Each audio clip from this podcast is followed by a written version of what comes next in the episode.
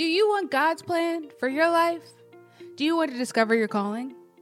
Do you want to build a business that's aligned with God's will? Hey, girl, hey! I'm Jeanette, business and faith coach. After a decade in the military, the Air Force said, See you later, and I had to find my true calling. Want to know how God directed my life from a cybersecurity engineer to a faith and business mentor? In this podcast, I'll teach you how to start a business, how to know your business is God's calling monetization techniques, how to trust the Holy Spirit, and how to set boundaries to listen to His word alone. Ready to become unapologetically unstoppable?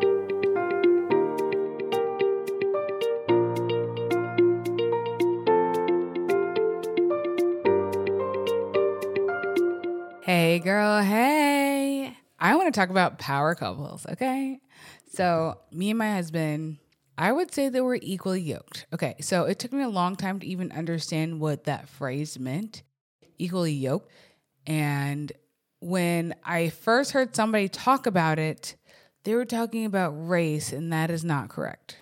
Um, I guess it was a way for people in the Midwest to tell people not to procreate with outside their race, basically. Okay, but that's not what that means. Let me tell you what it actually means.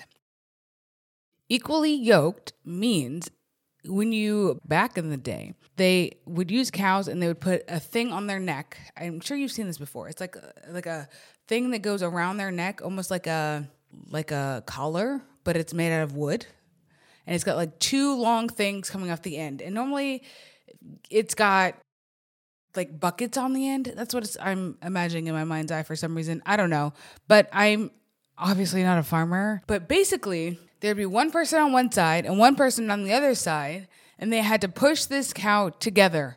Because if one person pushed one side and one person pushed the other side unequally, the cow would turn in circles and you would not get your land tilled because they're normally tilling something. Like, I like to think of this as like when you are in a boat and you guys are rowing the boat together. And if one person rows faster than the other, you're going to start turning around in circles. Or you're gonna you're just gonna be lopsided. It, it's like being lopsided in your faith. It's like saying like one person is more faithful than the other, and um, it's very important when you are with your spouse that you are equally yoked.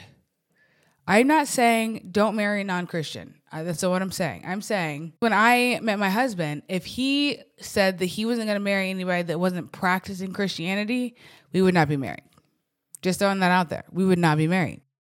I was not practicing Christianity. I would probably say I was a little agnostic at the time. I just wasn't, it just seemed very judgy and very condescending and all the bad pieces that get associated with Christianity. And I didn't want that. I was like, I don't want that. Everybody that says that I'm gonna go to hell for doing this or doing that, I'm not I'm not about that.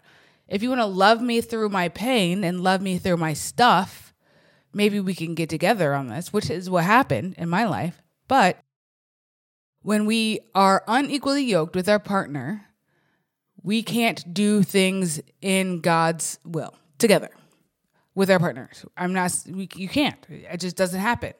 So I am a ADHDer, which means that when I get into something, I go deep. I get into that thing.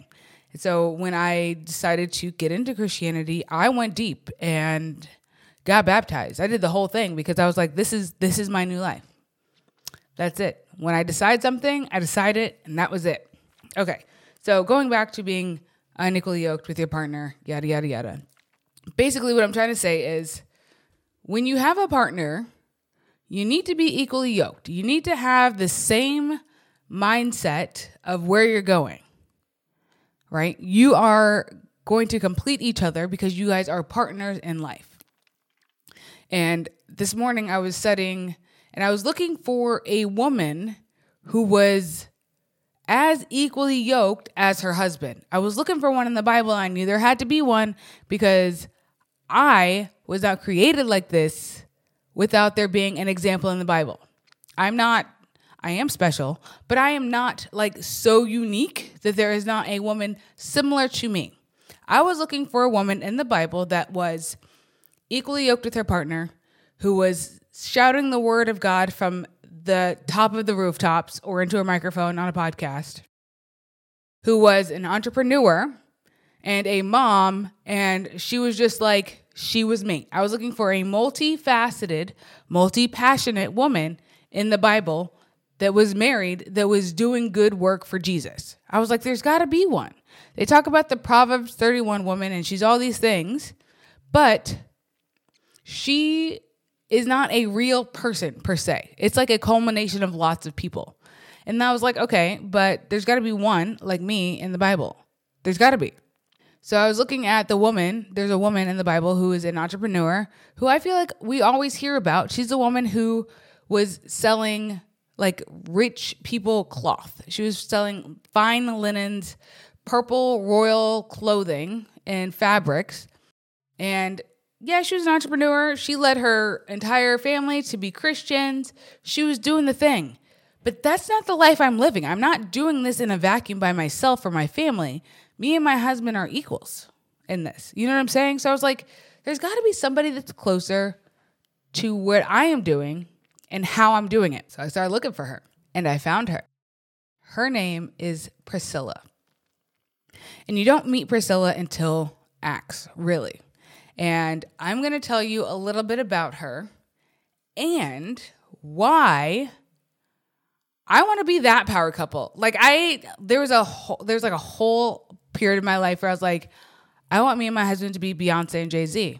Nope, not anymore. I want us to be Priscilla and Aquila. Let's go. I'm to be Priscilla and Aquila in this thing, okay? I was about to say something else, but it's not appropriate for a Christian podcast. But for real, I want to be that power couple. I want to be that power couple. That's the one I want to be. That's the one that I want to model myself after. Beyonce and Jay Z are great. They're billionaires. They're doing their thing. They got businesses. Good for you. I want to do it for God, though. You know what I'm saying? I want to be that power couple for God. And I found one Priscilla and Aquila. Okay. So when I was studying, I found her in Acts, and basically, she, her and her husband lived in Rome.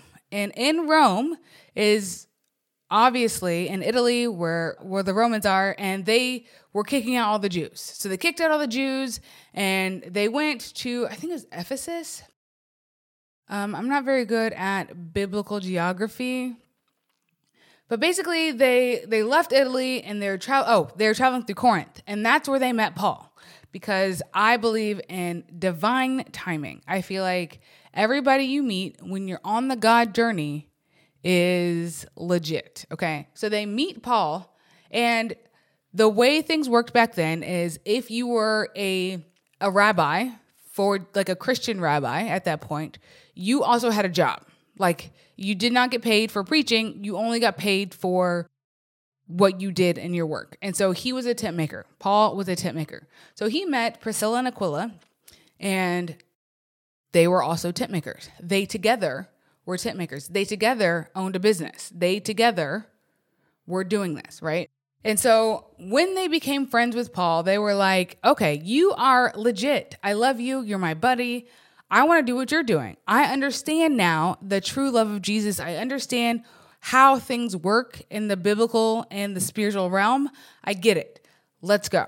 Let's go do this thing. Let's go preach the word of Jesus. And so they went on missionary work. They did it. They even went back to Rome and she she was also preaching. She was preaching. It doesn't just say that she's preaching to women. It says that she was preaching. And so when they adopted the missionary lifestyle, like they decided that they were going to do everything in their power to spread the, the gospel. So they would bring people into their home. They would bring people close to them so they could teach them even more things about Jesus.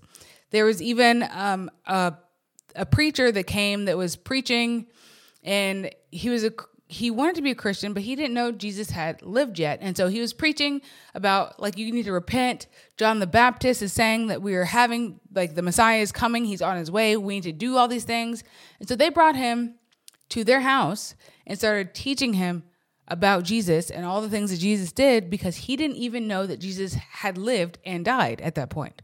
So they were literally teachers of Jesus like beta they were like the beta teachers, the old school guys on the first on the scene kind of kind of person, right? And so like even in the Bible, like Paul will talk about Priscilla and Aquila, and in Romans 13 3, he's talking to somebody he says, Greet Priscilla and Aquila.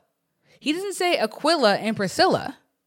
He even puts her name first. So in my mind, that's a big deal. That is a huge deal to put a woman's name in front of her husband's and talk about her in such a great light. And I want, it's not that I want to be above my husband, we are equally yoked, but I want people to know that I am my own person too. And that's what she was doing. She is her own person, doing her own things, but she's partnering with not only God, but her husband. So when we're talking about Priscilla and Aquila, we can tell from the scriptures. So they're they're found in Acts Romans, First Corinthians, and he's telling people to go see them and to meet with them and to learn from them because he's like, these are my these are my homies, okay? Go meet with them. They they will set you on the right track for sure. I know them intimately. And when we're thinking about what our life is with our spouse, we need to know that that they are the couple to aspire to. They were like literal life partners and their partnership was in ministry, in money making and in marriage. They were a married couple doing all these things and they were traveling, they were missionaries. And you know what? I want to be like them. I want to aspire to be like them. I want greater intimacy in my relationship with my husband. I feel like we've got great intimacy, but you know, some days I'm like, what are you even doing? Like why why are you doing this to me? Like like stop being so mean. But you know what? I know that if I continue to get closer to God, develop that intimacy and that trust with God, I can trust that the people in my life are also going to be trustworthy and not hurt me because I know what love really is and I can see it. And when I see relationships like Priscilla and Aquila's, I'm just ready. I am ready for deep love and intimacy and knowing that I'm not doing anything wrong because there are women that are lauded in the Bible for doing the same things that I want to do, aspire to, and am doing. You have to be equally yoked. You have to have a partner that is on your side that also has the same things in mind. And you guys aren't going to agree on everything. Some strategy is going to be off, but you know what? As long as your eyes are on on Jesus, on intimacy, and living a life that is glorifying God, through your marriage, through your money making, through your business, through your ministry, you have nothing to worry about. And so, for me and my husband, that is why we were created and why we are together. And I know that with him, he's the Aquila to my Priscilla. He is the yin to my yang. He's my my dude, right? He's the power couple. They are the power couple that I want to be, and I can't wait to become that. Because we are. We're to be that power couple. Look, sometimes I think about the Beveres. I don't know if you've heard of Lisa Bevere and her husband.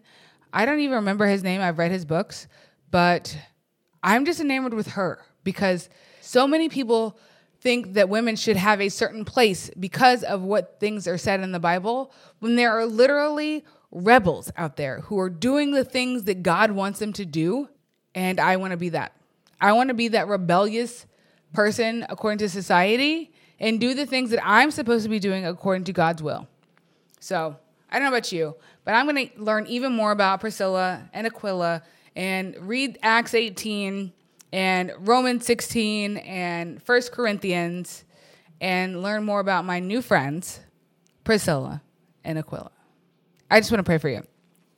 Dear Lord, thank you so much for everybody that's listening to this podcast, Lord. I know that when two or more are gathered, you are here in the midst, Lord. I know that wherever they are, you are there also. Lord, I know that when you are asking me to say these words, that they are permeating their hearts, that they're they're blessing them because they know that they also too want to be that power couple for Jesus. Lord, I know that when when we are talking about being equally yoked, that is inviting them to have a conversation with their spouse about what that means to them and how they can be even more intimate and together. Lord, I know that when we are leaving our families, when the men leave their families and they, they meet their wives, that they become one flesh, Lord, I encourage you to help whoever's listening to this podcast to get deeper to their spouse, to reconnect to be that one flesh.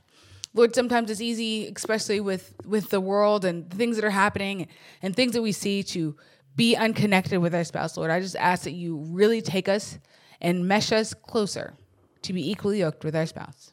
In Jesus' name I pray. Amen.